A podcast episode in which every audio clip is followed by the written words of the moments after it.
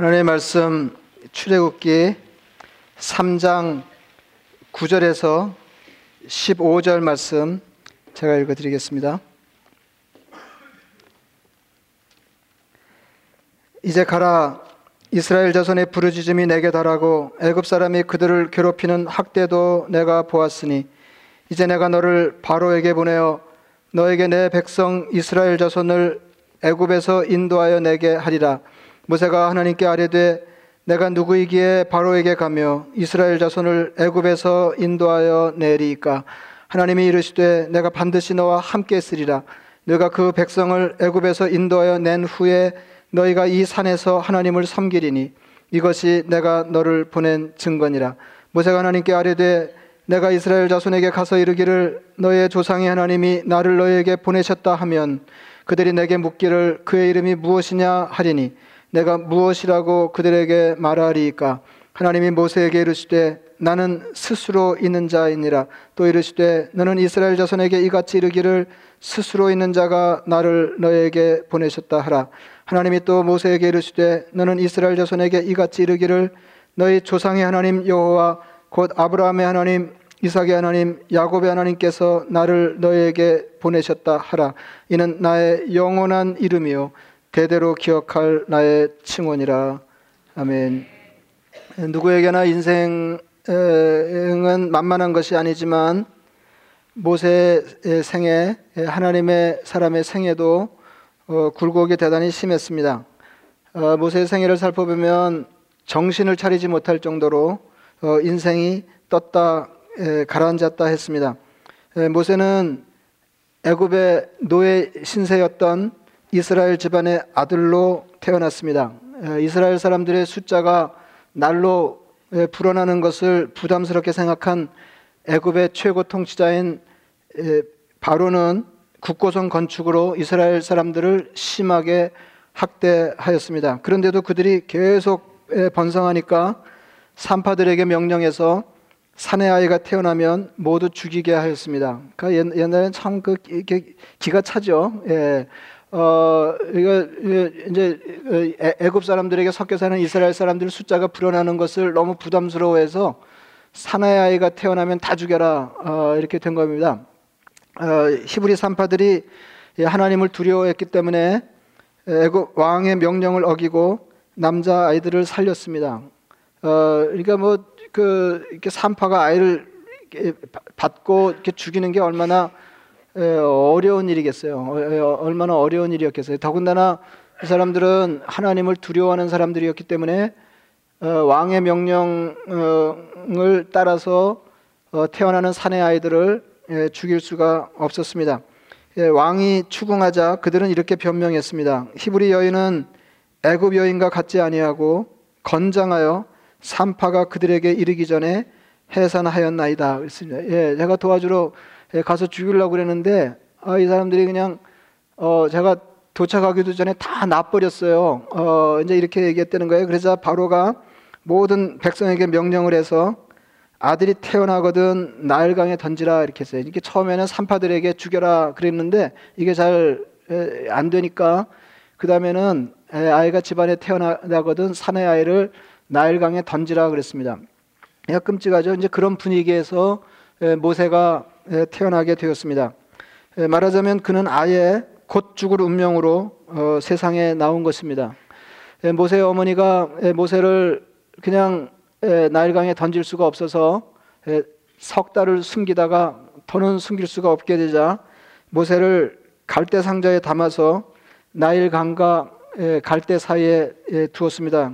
그 뭐 자초정을 여러분들이 대충 아실 텐데 이렇게 저렇게 해서 모세는 극적으로 어, 애굽 어, 공주의 아들이 되었습니다. 그, 그래서 왕궁에서 엘리트 교육을 받으면서 성장하게 되었습니다. 그러니까 뭐 죽다 살아난 것도 천만 다행인 일인데 애굽 왕궁에서 엘리트 교육을 받으면서 어린 시절 성장한 것은 어, 그, 그것만 생각하더라도 모세의 생애에 부침이 얼마나 심각했는지를 예, 짐작할 수 있, 겠습니다. 그 이제 장성한 뒤에 노역 현장에 이렇게 나가 보았는데 애굽 사람이 자기 동족을 때리는 것을 이렇게 분이 여겨서 어, 그를 쳐 죽였습니다.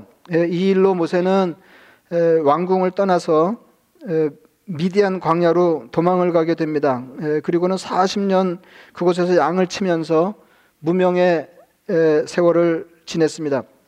오늘 본문은 에, 모세가 양을 치는 중에 양떼를 몰고 어, 호렙산에 이르렀을 때 불타는 떨기나무에 접근하면서 하나님을 만나는 장면입니다.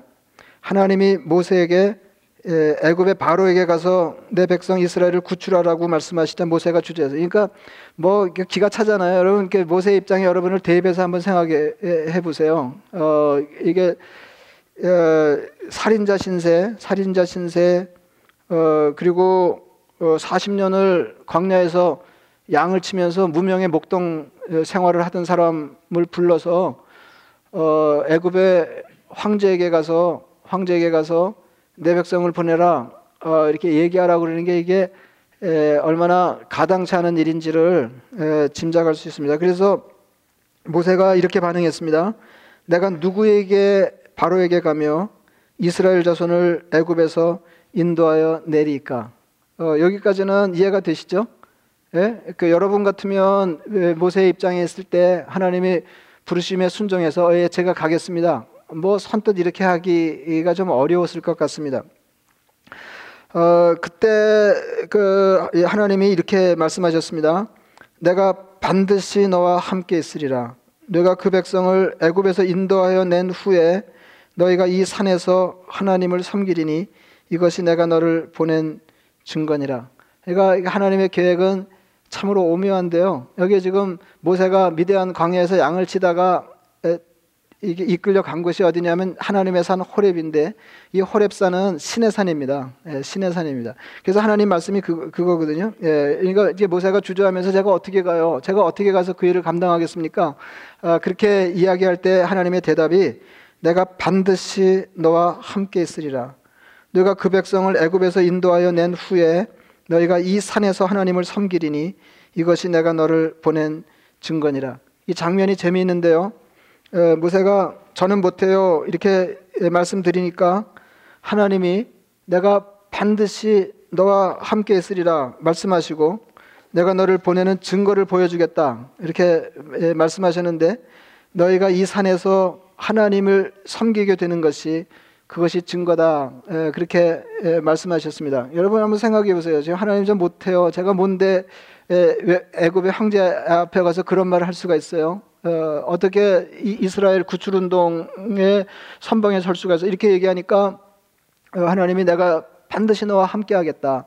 그렇게 얘기하면서 내가 증거를 보여줄 텐데 그러면서 그 증거가 뭐냐 뭐, 뭐냐 하면 훗날 너희가 어, 하나님의 산에서 이 산에서 하나님을 예배하게 될 텐데 그것이 내가 너를 보낸 증거다 그랬어요. 여러분 증거라고 그러면 자신이 없는 사람에게 하나님이 증거를 보여주시려 그러면은 당장 증거가 될 만한 걸 보여주셔야 되잖아요. 예, 근데 나중에 이 산에서 하나님을 예배하게 될 텐데 그것이 내가 너를 보낸 증거다. 그러니까 두고 보면 안다. 아, 이제 그런 말씀을 하신 셈입니다.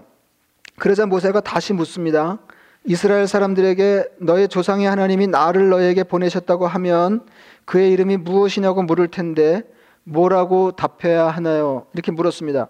이 대목에서 모세를 이스라엘 사람들에게 보내신 하나님의 이름이 나옵니다. 그러니까 여호와 이름의 기원이에요. 여호와 기원. 뭐라고 얘기하면 그 출애굽기 3장 14절에 나는 스스로 있는 자니라 예, 하나님이 그렇게 당신의 이름을 밝히셨습니다. 나는 스스로 있는 자이니라. 그러니까 원문을 제대로 번역하는 게 참 어렵습니다.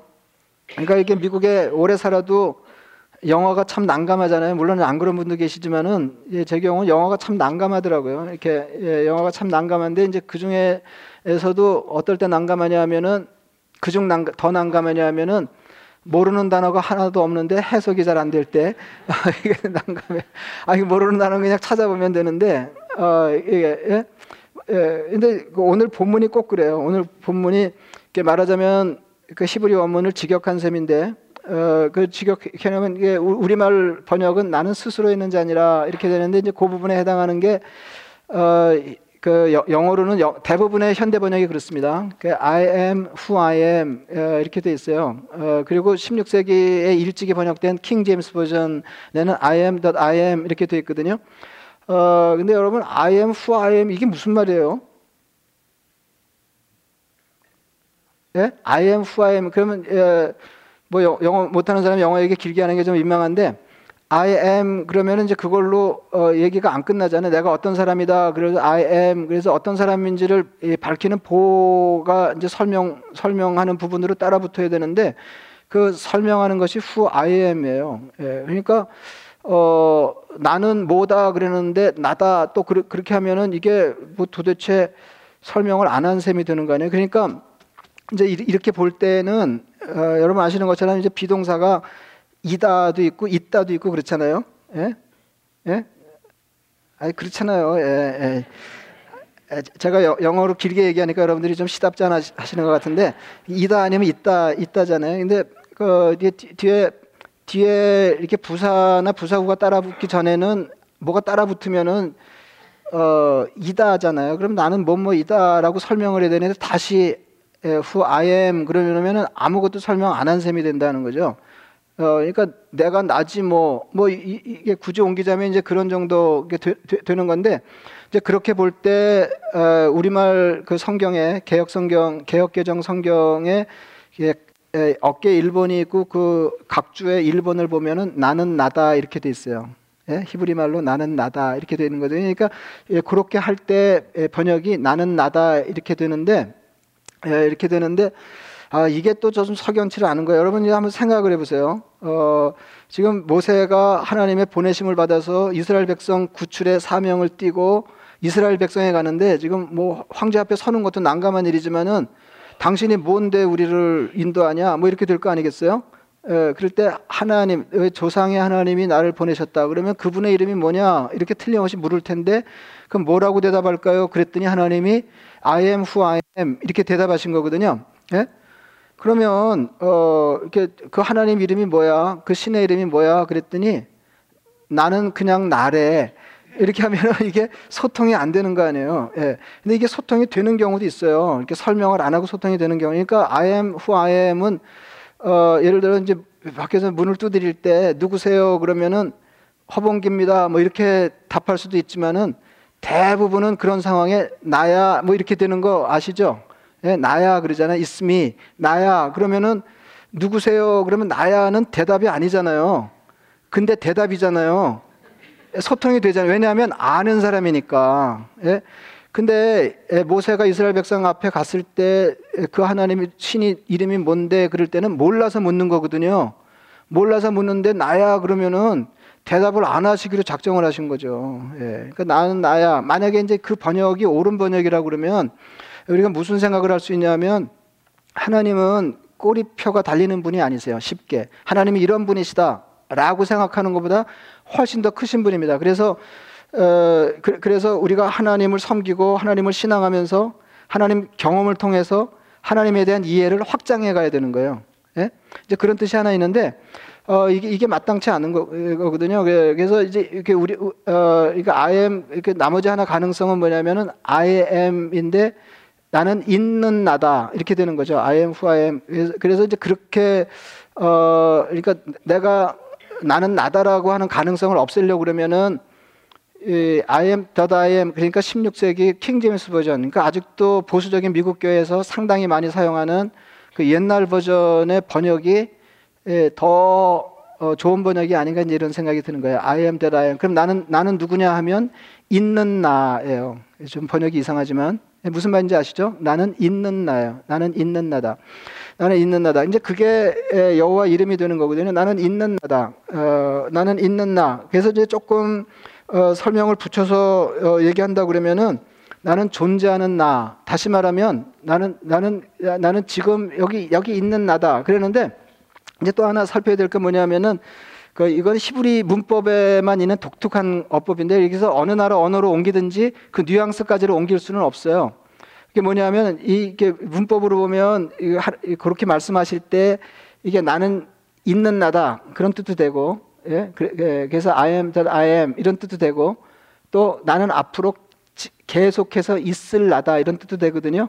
예? 그래서 어떤 사역을 보면은 I will be that I will be 이렇게 옮긴 에, 번역도 있어요. 예, 그러니까 나는 지금 있고 앞으로도 계속 있을 나다. 그런 말이에요. 다시 말하면 영존하시는 하나님인 것입니다. 언제나 계시는 하나님, 언제나 계시는 하나님. 에, 근데 에, 여기서 이제 하나 더 에, 그래서 이 우리말 번역이 그걸 채택한 거거든요. 에, 나는 스스로 있는 자다. 그런데 이건 조금 과한 번역이고요. 의역입니다. 스스로라는 말이 없거든요. 나는 있는 자다 그거예요. 있는 자다. 예, 그리고 있을 자고 있는 자고 어, 이제 여기까지 되셨죠? 근데 이제 하나 더 생각해야 될 거는 이게 어떤 맥락에서 하나님의 이름이 모세에게 주어졌냐 하는 거예요. 그 앞에 보면 어, 하나님이 하나님, 아, 예, 하나 님이 아 제가 뭔데 황제 앞에 가서 내 백성을 보내라고 이야기할 수 있겠습니까? 그럴 때 자신 없어 할 때 하나님이 하신 말씀이 하나님 말씀하시니 내가 내가 어, 반드시 너와 함께하겠다. 내가 반드시 너와 함께하겠다. 어, 그렇게 말씀하신 것입니다. 그러니까 어, 그 우리가 이제 하나님을 논의할 때 하나님이 어떤 분이시다 그럴 때 뭐 하나님 사랑이 많으신 분 그러면 그 사랑이 많으신 분이 내 삶에 의미가 있으려고 그러면 나와 그게 관계 지어질 때 그게 의미가 있잖아요. 그냥 나 빼놓고 하나님 사랑이 아무리 많으시면 나하고 무슨 관계가 있어요. 그죠? 그리고 하나님이 영원히 계시는 분, 영존하시는 분 그럴 때에도 나와 관계를 살피지 않고 하나님이 홀로 영원히 계시는 게 내 삶과 무슨 관계가 있냐 이 말이에요. 그래서 여기 그 하나님의 이름이 주어진 것도 그냥 하나님은 나 있는 사람 앞으로도 있을 사람 이런 말이 아니고 이런 말이 아니고 그 앞서 하나님이 모세에게 약속하신 것처럼 내가 반드시 너와 함께 있으리라. 예? 그러니까 나는 있는 자다라고 하는 말은 조금 설명을 덧붙이면 나는 너와 함께 있는 자다. 나는 너와 함께 있을 자다 그 말이에요. 아멘이죠 여기까지? 예, 예. 이게 지금 설명이 좀 예, 딱딱해서 그런데 딱딱해서 그런데 이게 엄청 감동적인 거거든요. 그러니까 하나님의 이름이 뭐냐면 그게 이제 여호와인데 하나님의 이름이 뭐냐면 하나님의 이름이 뭐냐면 하나님의 이름 자체가 우리와 함께 하시는 분이에요. 우리와 언제나 함께 하시는 분이에요. 어마어마하지 않나요? 예? 우리와 언제나 우리와 언제나 함께 하시는 분, 우리와 언제나 함께 하시는 분. 내가 반드시 너와 함께 있으리라. 하나님은 아예 그 이름부터 우리와 영원히 함께 하시는 분이십니다. 이것이 여호와 우리 하나님의 이름이 뜻하는 바예요. 그 하나님이 도탄에 빠진 이스라엘 백성들에게 이렇게 말씀하신 것입니다. 두려워하지 말라 내가 너와 함께 함이라. 놀라지 말라 나는 네 하나님이 됨이라. 이게 같은 말인 거 아시죠? 예? 놀라거나 두려워하지 말아라 나는 네 하나님이 되어서 너와 함께하기 때문이다 그 말이에요. 그러니까 내가 너와 함께함이라 이게 아예 하나님의 이름이라니까요. 나는 네 하나님이 됨이라 내가 너를 굳세게 하리라 참으로 너를 도와주리라 참으로 나의 의로운 오른손으로 너를 붙들리라. 예수님의 다른 이름도 마찬가지 뜻을 가지고 있습니다. 마태복음 1장 1장 23절 예수님의 탄생을 예고하는 말씀입니다. 보라 처녀가 잉태하여 아들을 낳을 것이요 그의 이름을 임마누엘이라 하리라 하셨으니 이를 번역한즉 하나님이 우리와 함께 계시다 함이라. 그러니까 예수님의 이름이 아예 뜻이 뭐예요? 하나님의 우리와 함께 계시다. 다시 말하면 우리와 함께 계시는 하나님이에요. 그러니까 예수님의 이름이 우리와 함께 하신다예요, 뜻이. 아예. 그 예수님이 제자들을 세상에 두시고 하나님의 나라로 먼저 가실 때 이렇게 말씀하셨습니다. 볼지어다 내가 세상 끝날까지 너희와 항상 함께 있으리라. 그 예수님이 그 이름에 걸맞게 행동하시겠다고 약속하시는 거죠. 성령님도 우리와 함께 계시는 분입니다. 그 예수님 그, 어, 십자가 죽음으로 이 세상 떠나서 하나님 나라 먼저 가시겠다고 그럴 때 제자들이 몹시 두려워했습니다. 그때 주님이 이렇게 말씀하셨어요. 내가 아버지께 구하겠으니 그가 또 다른 보혜사를 너에게 주사 영원토록 너희와 함께 있게 하리니 그는 진리의 영이라 세상은 능히 그를 받지 못하나는 이는 그를 보지도 못하고 알지도 못함이라 그러나 너희는 그를 아나니 그는 너희와 함께 거하시며 또 너희 속에 계시겠습니다. 그러니까 어, 이게 짐작이 되시죠? 어, 예수님 제자들 대단한 사람들이었잖아요. 그러니까 어, 자기 있는 거다 어, 이렇게 버리고 어, 예수님을 따랐어요. 그러니까 상해를 걸고 자기의 전부를 걸고 예수님을 따랐어요. 근데 예수님이 아, 이게 덜컥 죽겠다고 그러시니까 아, 제자들이 아주 혼란에 빠진. 아주 총체적인 혼란이죠. 총체적인 혼란. 두려움에 어쩌지, 어, 어쩌지 못하고 근심할 때 주님께서 하신 말씀이 또 다른 보혜사를 너에게 보내 주어서 영원히 너희와 함께하게 있게 하겠다 그랬어요. 그러니까 어, 그 성, 성령님 어떤 분이세요? 영원히 우리와 함께 하시는 분이에요. 그 자체로. 그래서 이렇게 또 다른 보혜사를 너에게 보내주겠다 했는데 그 보혜사가 뭐냐면 이제 성경에서 요, 요 부분에만 나오거든요. 이게 보혜사가 무슨 뜻이냐면은 뭐 여러 가지로 옮길 수 있는데 에, 요, 즘 개념에 가장 가까운 말 하나를 고르라 그러면은 변호사예요. 변호사. 변호사는 뭐 하는 사람이에요? 어떻게든지 편들어 주는 사람이죠. 함께 있으면서. 그죠? 아니, 그 일이 심각할 때는 자기가 직접 얘기 안 해요. 다 변호사가 알아서 다 얘기해주고. 그죠? 일 꾸미고 그러는 거 아니에요. 어떻게든지 우리 편이 되어주는 사람이 변호사예요. 변호사에 대해서는 긍정적인 평가와 부정적인 평가가 예, 엇갈려서 그 내가 예, 미국에 와서도 보니까 이렇게 변호사를 둘러싼 이쪽 농담이 엄청 많더라고요. 예? 뭐 그 그런 그런 얘기 들어보셨잖아요. 이렇게 어떤 사람이 교통사고를 당해서 목발을 짚고 다니는데 너무 오래 목발을 짚고 다니니까 어, 어떤 사람이 아직도 목발을 짚고 다니세요. 이제 이렇게 걱정을 했다는 거 아니에요. 그랬더니 어, 이 사람이 그렇게 대답했대잖아요. 의사는 안 해도 된다고 그랬는데 변호사가 계속 하라고 그런다고. 아니, 그러니까 어떻게든지 편들어 주려고 그러는 거 아니에요. 예. 여러분, 그 사람을 죽이면 무슨 할 말이 그렇게 예, 따로 있겠어요. 그런데도 어, 변호사가 붙으면은 어떻게든지 그 사람 편을 들어줘 가지고 형을 이렇게 적게 받게 하려고 애를 쓰는 거 아니에요. 그죠? 혐의를 벗게 하거나 형을 적게 받게 하거나. 어, 이게 이게 변호사. 근데 성령님이 그런 변호사라는 거예요. 우리 우리 늘 우리와 함께 하시면서 어떻게든지 우리를 편들어 주시고 우리를 위하시는 분이다. 거죠. 근데 이제 예수님이 먼저 떠나가실 때 제자들이 불안해하니까 또 다른 보혜사를 너에게 보내주겠는데 그분이 성령이다 이렇게 말씀하셨는데 또 다른 보혜사라고 한 것으로 우리가 알 수 있는 게 예수님이 이 땅에 보혜사로 오셨다는 거예요. 예, 보혜사 예수님 늘 제자들과 함께 하시면서 제자들을 편들고 제자들을 위하시던 주님이 떠나니까 제자들이 혼란에 빠졌을 때 또 다른 보혜사를 너에게 보내주. 그게 성령님이세요. 그러니까 예수님도 우리의 보혜사시고 늘 우리 곁에 계시면서 우리와 함께 하시고 우리를 도와주시는 분. 근데 성령님도 그런 분이시라는 거예요. 이렇게 보면 성부, 성자, 성령 삼위일체 하나님이 다 늘 우리와 함께 하시면서 어떻게든지 우리를 도와주시는 분이시다 하는 것입니다. 그래서 어, 그 예수님도 세상 떠나실 때 볼지어다 내가 세상 끝날까지 너희와 항상 함께 있으리라 그렇게 말씀하시고 제자를 위로하시면서 떠나셨고 그리고 그 뒤를 이어서 성령님께서 성령님께서 또 늘 우리와 같이 계시면서 우리를 도와주시는 것입니다. 어떤 형편에서든지 그 이름을 믿고 평안할 수 있는 것이 신앙이. 그 이름이라고 하는 건 다른 게 아니고 우리와 늘 함께 영원히 거하시겠다고 약속하신 그 이름을 믿고 평안할 수 있는 게 신앙이다 하는 거죠. 요한복음 14장 25절에 주님이 제자들이 이렇게 말씀하셨습니다. 주님만을 믿고 모든 것을 걸고 주님 따르다가 주님이 세상을 떠나신다고 하니까 어쩔 줄 알지 못하는 제자들에게 하신 말씀입니다. 내가 아직 너희와 함께 있어서 이 말을 너희에게 하였거니와 보혜사 곧 아버지께서 내 이름으로 보내실 성령 그가 너에게 모든 것을 가르치고 내가 너에게 말한 모든 것을 생각나게 하리라. 평안을 너에게 끼치노니 곧 나의 평안을 너에게 주노라.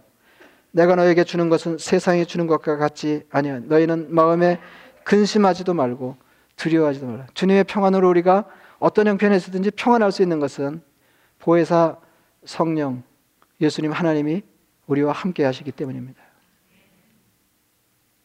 너무너무 잘 아시는 시편 23편입니다. 내가 사망의 음침한 골짜기로 다닐지라도 해를 두려워하지 않을 것은 주께서 나와 함께 하심이라. 이것이 신앙입니다. 언제나 함께 하시는 하나님과 동행하면서 어떤 형편에서나 두려움 없이 평안을 누리는 삶을 사는 것입니다. 여러분 이 얘기도 들어보셨을 텐데요. 아이슈비츠의 수용소 어두운 벽에 써 있는 글귀입니다. 태양이 빛나지 않을 때에도 태양이 있음을 그러니까 어, 이렇게 이 나치에 어, 이렇게 죽어가면서 하나님이 계신지 안 계신지 하나님이 계시다면 이룰 수 있는지 이런 생각이 엄습할 때 그들이 그 어두운 벽에 적어놓은 글입니다. 태양이 빛나지 않을 때에도 태양이 있음을 사랑을 느끼지 못할 때에도 사랑이 있음을 신이 침묵할 때에도 신이 있음을 나는 믿는다. 내 삶에 계시는 하나님이 선명하지 않을 때가 있습니다. 하나님 늘 아예 그냥 그 이름으로 우리와 함께 하시겠다고 약속하시고 늘 우리와 함께 하시는데 그 하나님이 선명하지 않을 때가 있어요. 여러분 태양에 구름이 낀 것입니다. 하나님은 언제나 계시고 그 하나님은 언제나 우리와 함께 계십니다. 하나님의 이름부터 본래 그런 분이십니다. 그래서 이렇게 남아 있는 건 우리가 그분을 믿고 어떤 형편이든 그분을 의지하고 주님 주시는 평안으로 평안을 누리면서 천국 소망 중에 하나님의 나라를 향해 가는 것입니다. 말씀을 생각하시면서 기도하겠습니다.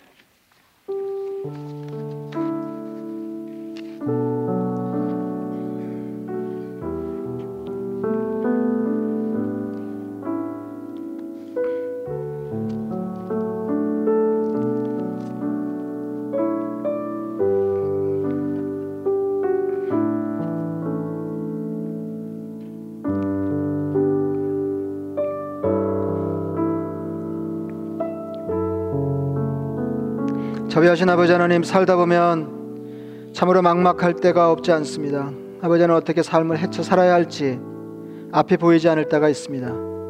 그럴 때에도 아예 그 이름이 우리와 영원히 함께 하시는 하나님이신 그 하나님 그 주님을 의지하면서 주님의 평안으로 평안을 누리는 참 복받은 그리스도인 다 되게 하여 주시옵소서. 예수님의 이름으로 기도드리옵나이다. 아멘. 일어나